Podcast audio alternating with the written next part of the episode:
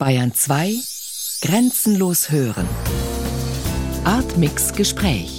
Künstler und Wissenschaftler zur Medienkunst und digitalen Kultur. Immer freitags ab 21 Uhr im Hörspiel Artmix. Die Edition Verfolgung europäischer Juden, VEJ, wie sie kurz genannt wird, ist auf 16 Bände angelegt. Jeder Band enthält mehr als 300 Dokumente, Etwa 80 Prozent werden zum ersten Mal veröffentlicht. Die Herausgeber und Bearbeiter haben vor allem auch in den seit 1989 zugänglichen osteuropäischen Archiven wesentlich mehr Quellen gesammelt, sich in der Edition aber auf solche Dokumente konzentriert, die innerhalb der Wissenschaft der neuesten und neuesten Geschichte auch völlig neue Schwerpunkte für die Forschung über die Shoah, den Holocaust, setzen. Diese Dokumente des überdimensionierten Geschehens, wie es im Vorwort der Broschüre Die Quellen sprechen, heißt, liegen nicht nur schriftlich vor, sie sind vor allem auch zu hören im Rundfunk und im Netz als dokumentarische Höredition. Wann und wie entstand die Idee für eine akustische Realisation der Dokumente, für Radioprogramme wie zum Beispiel Bayern 2 und darüber hinaus im Netz? Diese Frage geht an Herbert Kapfer, den Leiter der Redaktion Hörspiel und Medienkunst im Bayerischen Rundfunk. Tatsächlich kann man die Frage, wie dieses Projekt entstanden ist, nicht mit ein oder zwei Sätzen beantworten. Es ist wie bei so größeren Unternehmungen dann doch immer so, dass es wird von einem ein Impuls gesetzt und der andere reagiert darauf. In dem Fall war es so, dass ein Mitarbeiter des Instituts für Zeitgeschichte auf der Suche war nach einem Produzenten, der die Edition, die Quellen sprechen, benutzen würde, um ein Hörbuch zu produzieren und suchte also einen Hörbuchproduzenten als Partner. Dass man da auf uns gestoßen ist, BR Hörspiel und Medienkunst, das ist insofern nicht weiter überraschend, als wir eben vor allem in den vergangenen zehn Jahren eine Reihe von sehr, sehr großen fiktionalen, literarischen Projekten realisiert haben, die aber einfach auch in Dimensionen von 20 Stunden und ähnlichem realisiert wurden, die also umzugehen wussten mit großen Stoffen. Ein Hörbuch sollte ursprünglich entstehen. Herausgekommen ist ein großes, ein sehr großes Projekt für den Hörfunk und natürlich auch für das Netz. Und ich schaue jetzt an die Chefdramaturgin der Redaktion Hörspiel und Medienkunst, Katharina Agathos, denn die nächste Frage geht an Sie. Ein Blick auf die Zusammenarbeit mit den Kooperationspartnern dieses wie Spiegel Online schrieb, gigantischen Projekts der Edition, also zum Beispiel mit dem Oldenburg Verlag, dem Institut für Zeitgeschichte München und Berlin, das Herbert Kapfer eben erwähnt hat, sowie den Herausgebern und Bearbeitern, die aus ganz unterschiedlichen Städten und wissenschaftlichen Einrichtungen kommen.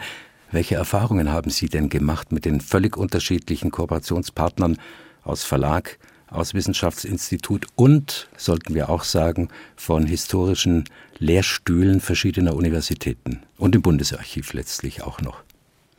Also es war eine sehr vertrauensvolle Zusammenarbeit, die tatsächlich ja erstmal begann auch mit einem großen Vertrauensvorschuss, möchte man fast sagen. Also beziehungsweise wir waren einfach sehr neugierig aufeinander und kannten uns nicht. Wir haben uns ja auch letztlich nicht alle persönlich kennengelernt, sondern die Koordination dieses Projektes lief über Susanne Heim. Ähm, Privatdozentin und promovierte Historikerin mit Sitz in Berlin. Genau. Sie ist Mitherausgeberin und überhaupt Koordinatorin auch innerhalb dieser Edition Judenverfolgung und hat dann sozusagen auch zwischen uns vom BR und den Herausgebern vermittelt, beziehungsweise die Entwürfe und äh, unsere Auswahl weitergeschickt, die Kommentare eingesammelt, uns Rückmeldungen gegeben. Sie war uns aber auch eine Ansprechpartnerin bei ähm, Detailfragen. Sie hat überhaupt eine ungeheure Genauigkeit im Detail. Es gab sehr, sehr wichtige inhaltliche Diskussionen auch, gerade bei der Auswahl natürlich. Aber dann haben wir auch zum Beispiel festgestellt, um jetzt nochmal so ein Beispiel zu nennen, wo die Kooperation eben auch immer sehr, sehr gut äh, funktioniert hat. Wir standen der Aufgabe gegenüber, auch immer wieder längere Einführungstexte aus den Bänden im Prinzip runterzubrechen auf dann Introtexte von wenigen Zeilen, zum Beispiel dann auch fürs Internet, aber auch für diverse andere Ankündigungen und sind da manchmal etwas verzweifelt gewesen, wenn man eben wirklich diese komplizierten, komplexen und auch schrecklichen Sachverhalte dann auf wenigen Zeilen irgendwie darstellen soll. Und ähm, ja, waren da einfach immer sehr, sehr froh, dass wir mit solchen neuen Entwürfen mit Susanne Heim sprechen konnten und auch immer sehr schnell Rückmeldungen bekommen haben. In den Gesprächen mit Frau Dr. Susanne Heim und den verschiedenen Professoren von den schon genannten Lehrstühlen in Klagenfurt zum Beispiel oder in Freiburg, auch in München, Institut für Zeitgeschichte und Universität München, wurde immer wieder deutlich, wie groß die Freude auch ist, dass der Bayerische Rundfunk als öffentlich-rechtliche Rundfunkanstalt als Kooperationspartner bei dieser Edition mitmacht, mit der Höredition im Programm wie im Netz. Wir haben eben den Oldenburg Verlag erwähnt. Es ist ja sehr schwer, die Rechte von Verlagen zu gewinnen für so Großprojekte. Wie lief das denn? Die Rechte für das Netz? Wir haben vom Oldenburg Verlag die Rechte fürs Netz dauerhaft bekommen was für ein Projekt von dieser Thematik natürlich sehr, sehr wichtig ist. Also wer möchte da entscheiden, dass das nach zwei, fünf oder zehn Jahren nicht mehr verfügbar ist? Man weiß natürlich nicht, wie die Entwicklungen im Netz sein werden. Und ähm, man kann jetzt überhaupt keine Prognose treffen, wie tatsächlich in zehn Jahren die Medienpolitik sich entwickelt. Aber uns war es ein Anliegen, dass wir die Rechte für dieses zeitgeschichtliche Projekt, für diesen Inhalt dauerhaft kriegen. Wer diese Dokumente hört, wer diese Dokumente liest in den 16 Bänden, ein Teil ist ja schon erschienen, sechs Bände sind bereits erschienen, die anderen kommen in den nächsten Jahren. Wer diese Dokumente zur Kenntnis nimmt mit ihren zum Teil furchtbaren Inhalten über die Verfolgung und die Ermordung von Juden und über die Motive der Täter und auch ihre Vollstreckungsmaßnahmen, tut sich sehr, sehr schwer, die richtige Sprache zu finden, darüber zu reden. Es ist schwer, die richtigen Worte zu finden, um über die Erniedrigung der europäischen Juden zu sprechen, über ihren Verlust der Würde, der Menschenrechte, ihres Besitzes, ihres Privaten. Unsere Sprache trifft fast nie ganz genau das damalige Bewusstsein jener, die zu Hoffnungslosen wurden oder deren Hoffnung ganz am Ende doch noch getrogen wurde. Wenn schon die Sprache nur eine Annäherung sein kann, um das Geschehen darzustellen, wie lassen sich dann eigentlich diese Dokumente über die Verfolgung und Ermordung der europäischen Juden in einem Hörspielstudio zum Programm machen und damit natürlich auch zu einer akustischen Edition, zu einer Höredition im Netz. Eines geht ganz sicher nicht, glaube ich, aus den Quellen Radiokunst zu machen. Das war natürlich von Anfang an auch überhaupt nicht die Absicht, die Frage äh, Kunst zu machen, war auch nicht die Idee. Man muss gleich dazu sagen, dass schon durch diese ersten Begegnungen, die es gab, Katharina Agathos und ich, mit den äh, Kolleginnen und Kollegen, den Historikern des Instituts für Zeitgeschichte, diese Kommunikation hat natürlich schon sehr stark auch alle Vorüberlegungen beeinflusst, wie man mit diesen Dokumenten umgehen könnte. Also Kunst stand erstmal gar nicht wirklich zur Debatte. Dazu kommt dann noch, dass wir ja auch wussten, wir würden eine Kooperation machen, die langfristig werden würde. Also wir hatten plötzlich mit neuen Partnern zu tun für die nächsten fünf, sechs, sieben Jahre, um gemeinsam dieses große Projekt zu stemmen. Also versucht man sich auch aufeinander einzustimmen und zuzuhören. Was wollen die Herausgeber mit dieser Edition. Und wenn wir uns, was wir auch von Anfang an uns vorgenommen hatten, wenn wir sagen, wir folgen mit dieser Höredition dem Aufbau der Edition, der 16-bändigen Struktur, dann wollen wir natürlich auch schon versuchen, die entscheidenden Leitgedanken der Historiker zu verstehen und zu überlegen, wie können wir das, was die Forschung erbracht hat, wie können wir das weitergeben. Natürlich haben wir Kunstdebatten geführt. Wir haben ja auch mit verschiedenen Künstlern und Menschen in unserem Umfeld über dieses Projekt gesprochen, wie überhaupt erkennbar ist, egal wen man anruft und wer bei diesem ganzen großen äh, Personal, das der insgesamt dann auch hinter so einer Produktion steht. Da war ja niemand dabei, der nicht auch selber eine, einen Bezug zu diesen Projekten inhaltlichen äh, nimmt. Jeden geht diese deutsche Geschichte etwas an. Und dann aber dennoch um auf diese Frage zurückzukommen, die konkrete Frage, Kunst machen oder wie Kunst vermeiden, da war eine Vorentscheidung, die zu sagen, wir machen ein Wissensangebot. Wir werden auch nicht unbedingt diese Idee äh, von Gedächtnis oder Gedenkkultur bedienen, sondern wir wollen diese Dokumente in den Mittelpunkt stellen, diese oft privaten Dokumente, Aufzeichnungen von Menschen, die äh, später in sehr, sehr vielen Fällen nicht nur äh, verfolgt, sondern auch ermordet wurden. Wir nehmen diese Dokumente sehr ernst und gehen von denen aus. Und wir bauen auf. Das heißt, was muss man eigentlich darüber hinaus noch machen, außer sozusagen diese Dokumente sprechen zu lassen? Dann kommt noch etwas Zweites hinzu, nämlich im Austausch stellt man fest, in den vergangenen 50, 60 Jahren sind natürlich von dokumentarischen bis zu fiktionalen großen Erzählformen ist alles ausprobiert worden mit diesem Thema. Und was wir von Anfang an wussten, war Ausschlussverfahren. Was gar nicht geht, ist irgendeine Form von Musik und von einer wirklichen Dramatisierung, weil all das immer sozusagen in Regionen führt, die wir nicht haben wollten. Also wir wollten unbedingt Kitsch vermeiden und wir wollten nicht etwas produzieren, wo man bestimmte Emotionen erzeugen will. Also keine Betroffenheitskulisse. Keine Betroffenheitskulisse. Und in dem Zusammenhang, und das war eine ganz, ganz wichtige Anregung beziehungsweise eine Benennung, die von Katharina Agathos kam, nämlich mit diesem Titel Die Quellen sprechen, sozusagen auf eine Sachlichkeit zu reduzieren, war etwas vorgegeben. Wir werden versuchen eben wenig von diesen künstlerischen, äh, sage ich mal, Zutaten äh, und Dramatisierungen da einsetzen, sondern wir wollen es möglichst nüchtern und sachlich für sich stehen lassen. Das heißt, wenn ich das richtig verstehe, die Regiearbeit von Ulrich Gerhardt im Hörspielstudio geht in die Tiefe, geht fast in einen Minimalismus hinein, nicht in eine breite Bebilderung die Erschütterung ausdrückt, Betroffenheit ausdrückt, sagten wir eben schon, und Trauer übermitteln kann.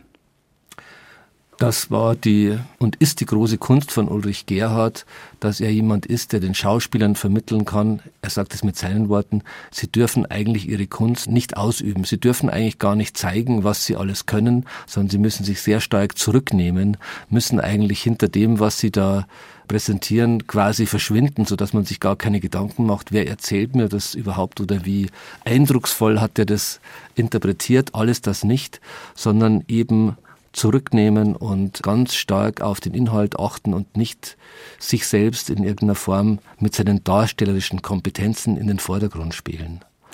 Die Chefdramaturgin Katharina Agathos zählt zu den Autoren dieser dokumentarischen Höredition. Und den Begriff der Autorenschaft will ich noch erklären. Es geht vor allem um folgendes Problem.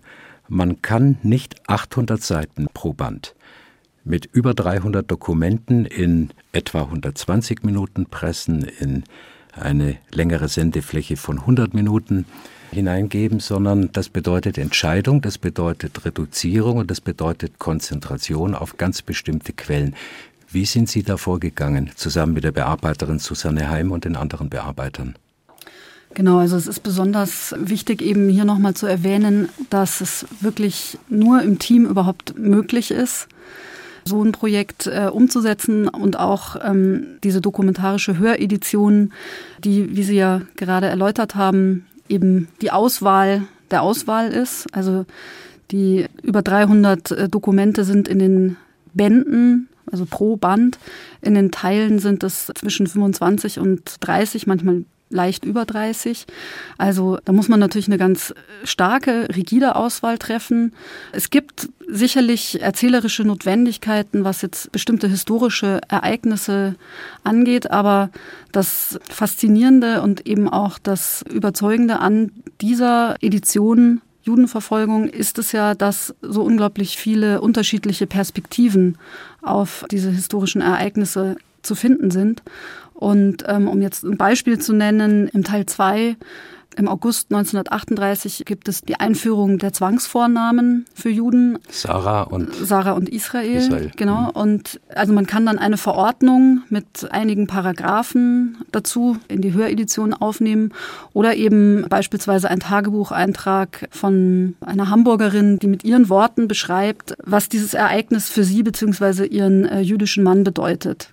Oder ein anderes Beispiel, der Einmarsch der deutschen Truppen in der Tschechoslowakei im März 39, der also auch aus vielerlei Perspektive geschildert ist, wo wir dann eben auch überlegt haben, nehmen wir dazu ein Dokument, nehmen wir verschiedene. Und da fand ich es sehr interessant, da steht jetzt ein äh, Tagebucheintrag von Helga Hoschkova, die zu dem Zeitpunkt dieses Einmarschs war sie zehn Jahre alt Und der Tagebucheintrag ist rückblickend, aber ist eben doch sehr aus ihrer damaligen Perspektive. Also in diesem Fall war sie jetzt nicht zehn, als sie es geschrieben hat, aber vielleicht zwölf oder dreizehn. Also das heißt, es ist immer noch ihre Kinder- oder jugendliche Perspektive auf dieses Ereignis. Dieser Tagebucheintrag steht neben einem längeren Bericht von einem holländischen Berichterstatter, der also mehrere Tage beschreibt in diesem März 39. Einmarsch der Deutschen in der Tschechoslowakei. Und das ist auch sehr interessant, diese zwei sehr unterschiedlichen Perspektiven äh, nebeneinander zu haben. Und ich würde sagen, das ist das, was uns oder mich speziell jetzt bei der Auswahl bewegt hat, dass man schaut, dass die Perspektiven sehr unterschiedlich sind, dass es Dokumente sind von, von verschiedenen Altersgruppen, dass die Opferperspektive eine sehr große Rolle spielt. Denn das ist ja auch was, was bei dieser Edition schon ein Novum ist. Und was wichtig ist, wie die Herausgeber das auch wollten, es gibt ja neben der Chronologie auch die geografische Ordnung. Das heißt, in der Bearbeitung muss auch deutlich werden bei der Auswahl der Dokumente, dass die Verbrechen nicht nur in Deutschland, Polen und umliegenden Ländern, sondern auch in ganz anderen Ländern wie Griechenland oder Albanien geschahen. Herbert Kapfer hat eben erwähnt den Satz des Regisseurs aus Berlin, Ulrich Gerhard, die Künstler müssen eigentlich ihre Kunst vergessen, wenn sie Dokumente sprechen, wie zum Beispiel folgendes. Es gibt in einem der Bände ein Dokument eines SS-Mannes in Polen, der an das Reichssicherheitshauptamt schreibt, es sei doch viel menschlicher, ein schnell wirkendes Mittel zur Ermordung der Juden zu finden, als sie dahin vegetieren zu lassen in Ghettos. Ein solches Dokument zu sprechen, ist eine ungeheure Herausforderung in einer Studioarbeit, so wie Ulrich Gerhardt das erlebt hat mit der Schauspielerin Bibiane Beglau und dem Schauspieler Matthias Brandt, mit denen er zusammengearbeitet hat. Sie beide, die Chefdramaturgin wie der Leiter der Hörspielabteilung, waren ja immer wieder während der Produktion kurz im Studio. Wie haben Sie diese Arbeit wahrgenommen? Die Arbeit im Studio, die haben wir gar nicht konkret verfolgt. Es ist unsere Aufgabe in erster Linie, alles zu tun, damit dann im Studio so ungestört gearbeitet werden kann, dass wir da gar nicht mehr notwendig sind. Muss aber vielleicht vorausschicken, was zur konzeptuellen Vorarbeit vielleicht noch gesagt werden muss. Wir hatten tatsächlich schon bevor wir Ulrich Gerhard konkret engagiert hatten, natürlich viele Diskussionen und auch Debatten, kann man sagen. Was kann man mit diesem Material, was kann man mit diesen Quellen, mit diesen Dokumenten machen? Und da waren ganz verschiedene Ideen da. Es waren Ideen da, doch eben sozusagen auch in der zusätzlichen Musikalisierung eigene Auftragskompositionen im europäischen Rahmen, die entstehen könnten, als eigene Werke. Nicht eine Unterlegung mit Musik, aber sozusagen etwas, was sich daraus ableitet. Und dafür hatten wir zum Beispiel auch die entsprechenden Rechte erworben, dass man alle diese äh, Dokumente hätte musikalisieren können. Das sind alles Überlegungen. Heute klingt das eher nach Irrweg und äh, wie kann man nur drauf kommen. Aber wir haben eben ausgelotet, was geht und was geht nicht. Und in dem Zusammenhang war natürlich eine Idee sehr naheliegend, von der wir aber noch nicht genau wussten, wie würden wir die optimal umsetzen können, nämlich die, wenn ich eine multiperspektivische große ich sage jetzt mal, Erzählung habe, ist es dann nicht sehr adäquat zu sagen, das wird eine vielstimmige Produktion.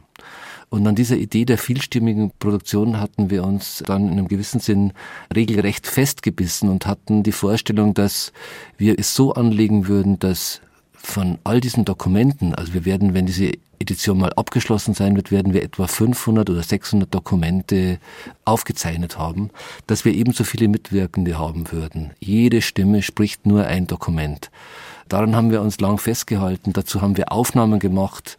Wir haben äh, da bestimmt 50 äh, oder 60 äh, Personen involviert und engagiert. Die haben eine wertvolle Vorarbeit geleistet und es wird aber nie in diesem Projekt zu hören sein. Das waren Entwicklungswege, die gemacht werden mussten. Konzeptuell war das interessant, aber von der Wirkung her war es etwas, das überhaupt nicht zu irgendeinem konkreten Eindruck wirklich kam, weil man war irritiert, wer spricht überhaupt? Warum spricht jetzt X dieses Dokument? Was wird da überhaupt erzählt? Warum gibt es schon wieder einen Stimmenwechsel? Viel zu sehr äh, war man abgelenkt, konzentrierte sich nicht auf das, was eigentlich hier erzählt wird, was hier eigentlich passiert. Und dann kam eben ein entscheidender Punkt, wo wir merkten, das muss jemand machen, der eine ganz andere Herangehensweise hat, der diese Dokumente ernst nimmt und der von diesem harten dokumentarischen Ansatz aus die Sache angeht. Und mit dieser Frage war natürlich dann sehr viel verbunden, wenn man sagt, wer kann das machen überhaupt? Und dann ist diese Entscheidung und sich festzulegen auf einen ganz bestimmten, in dem Fall Ulrich Gerhard als den ersten Regisseur, der arbeiten würde an dieser Edition, in Klammern gesagt, wir wollen ja jede Staffel, die wir produzieren, insgesamt vier Staffeln, wir wollen jede Staffel mit einem eigenen Regisseur realisieren.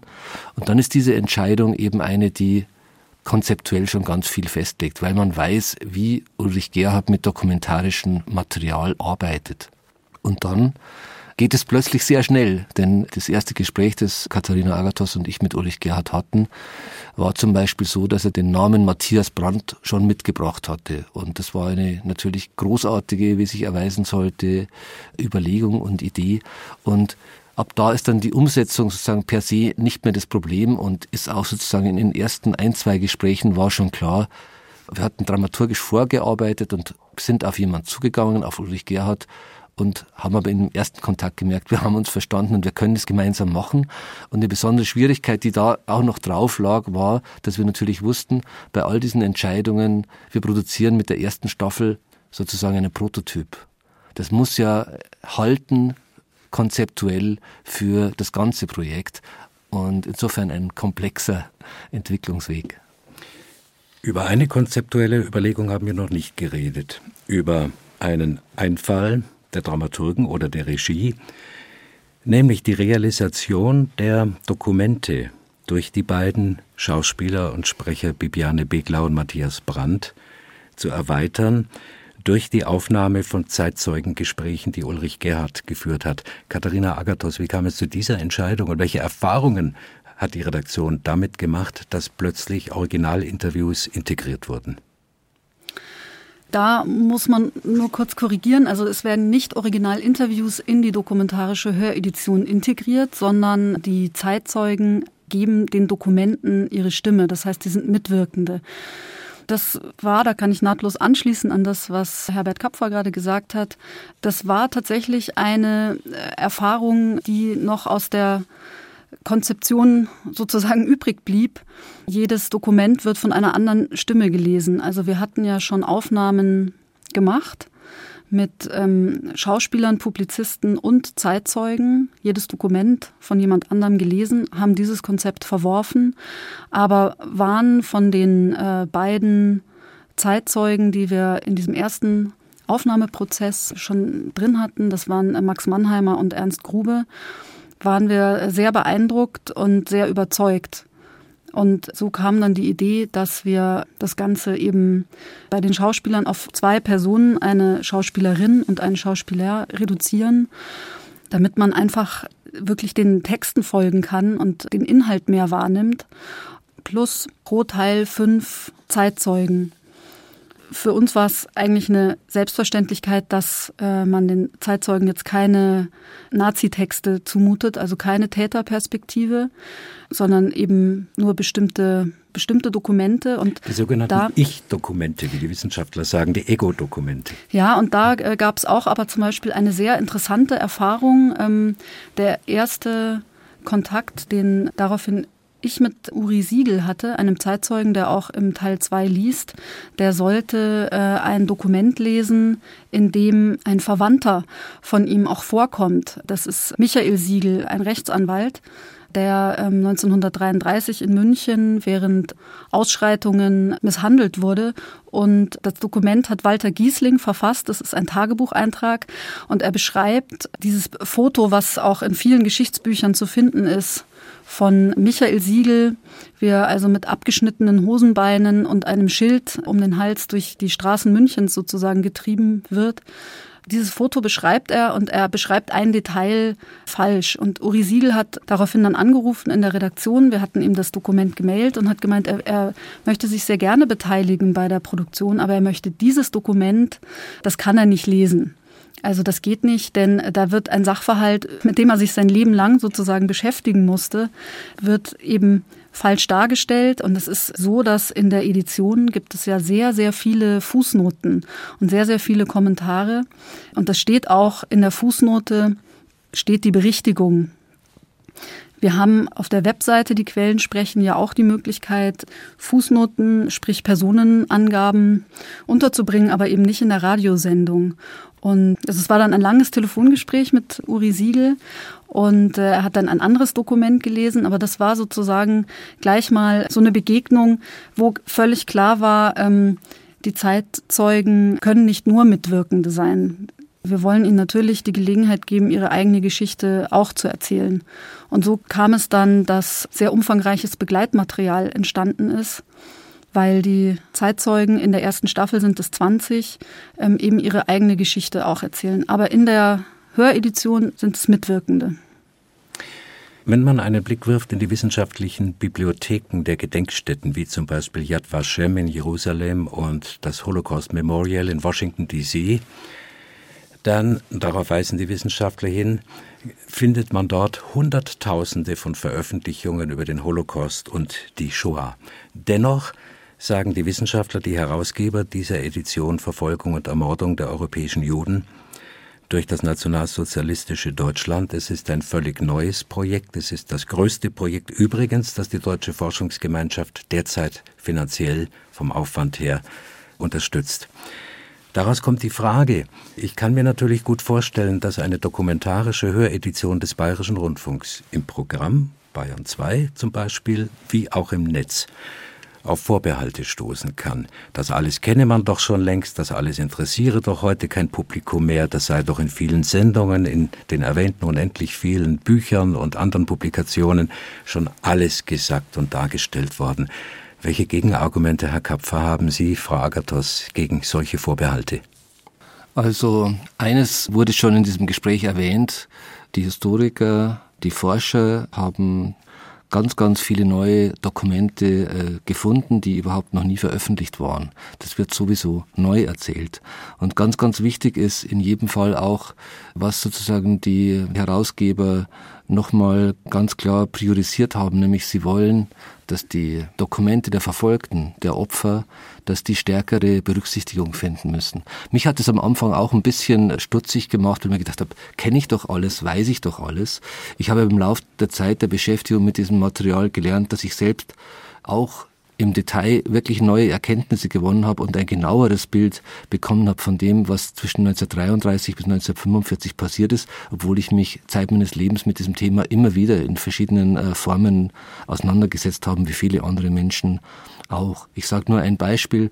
Ich habe bei dieser Beschäftigung verstanden, dass es hier eine von einer Mehrheit im Endeffekt gewählte Diktatur, die von der Mehrheit getragen wurde, dieses Verbrechen, dieses historische im Endeffekt begangen hat, dass diese Diktatur gestützt wurde, dass beispielsweise gerade was äh, Juristen und Bürokraten betrifft, ein Wettbewerb stattgefunden hat an Ideen, wie man mit kleinen Verordnungen und immer weiteren Gemeinheiten sich gegenseitig überbieten kann, um den Juden das Leben noch schwerer zu machen und sie immer mehr einzugrenzen, einzudämmen, zu unterdrücken und letztlich in die Vernichtung zu treiben. Und das bevor es, die, wie die Nazis gesagt haben, die offizielle Judenpolitik gab. So ist Längst es. im Vorfeld. So ist es. Das Zweite ist, und da können wir natürlich bei dieser Auswahl, wie es Katharina Agatha schon erwähnt hat, von 300 Dokumente auf 30 runtergehend, natürlich nicht so eine Form von Repräsentation zustande bringen, wie es ein 800 Seiten Band bringt.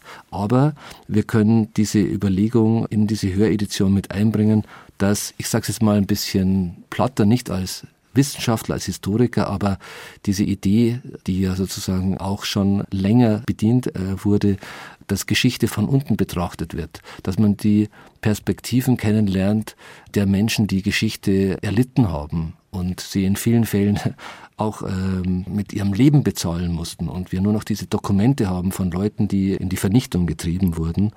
Und was auch noch ganz wichtig ist im Zusammenhang mit der Edition und auch der Höredition, das ist zu erwähnen, dass es gab bislang noch keine in dem Volumen angelegte empirische Edition, die sich sozusagen systematisch mit der Verfolgung insgesamt in Europa beschäftigt hat.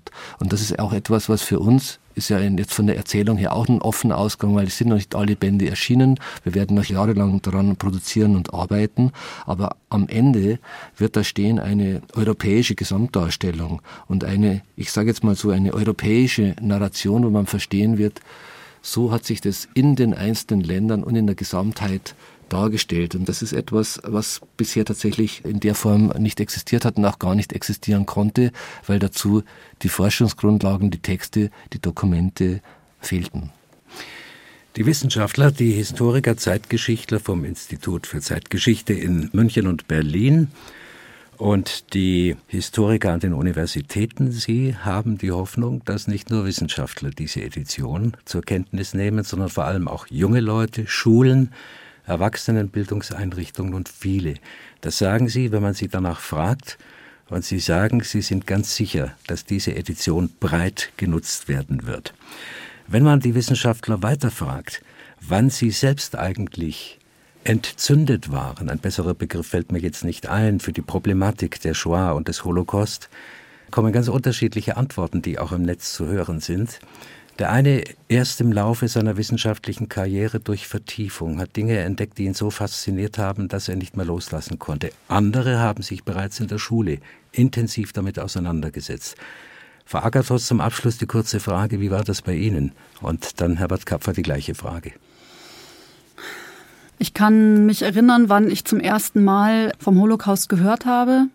Da war ich noch klein, da war ich vielleicht ungefähr fünf Jahre alt und das war ähm, in Griechenland auf der Insel Korfu, wo wir sehr viel waren, weil mein Vater daherkam und wir waren im in der Innenstadt beim Stoffhändler und der Stoffhändler war ein alter Mann und hatte eine Nummer im Arm tätowiert und äh, mein Vater hat mir also erklärt, was diese Nummer bedeutet hat und ähm, das hat mich sehr irritiert oder auch schwer beschäftigt und das war also noch sozusagen vor Einschulung, dass ich das erste Mal damit sozusagen, ja, dass ich davon gehört habe. Und tatsächlich kam dann das Thema natürlich durch die Schule, durch äh, sehr viel Lektüre wieder. Äh, so tiefgehend habe ich mich aber zum ersten Mal jetzt mit dieser Edition beschäftigt. Also mit eben den vielen Perspektiven und den vielen Einzelfällen und auch tatsächlich mit den historischen Ereignissen. Und die gleiche Frage an Herbert Kapfer, den Mann hinter dem Projekt. Als ich acht Jahre alt war, wurde morgens im Radio täglich nach den sieben Uhr Nachrichten, also bevor wir in die Schule gingen, gab es eine Prozessberichterstattung vom Eichmann-Prozess. Und dieser Eichmann-Prozess und diese tägliche Lektion, die ich da lernte, die war etwas äh, sehr Unheimliches in meinem Leben, weil ich mit einem Schlag verstand, dass von diesem Land sehr Schlimmes ausgegangen war. Und ähm, dann sah ich noch und konnte plötzlich einen anderen Kontext für mich erkennen, weil zu der Zeit liefen noch viele Menschen, da liefen Kriegskrüppel auf den Straßen herum. Es gab noch sehr viele Ruinen und man hatte das Gefühl, dass auch dieses Böse, dieses Schreckliche, was da passiert war, offensichtlich erst vor kurzem gewesen sein müsste. Und äh, das hat mich tatsächlich vom Gefühl her stark geprägt und damals auch äh, wirklich belastet, war ein, ein, ein Thema zwischen den Eltern und mir und ist eine ganz, ganz wichtige, prägende Sache in meinem Leben.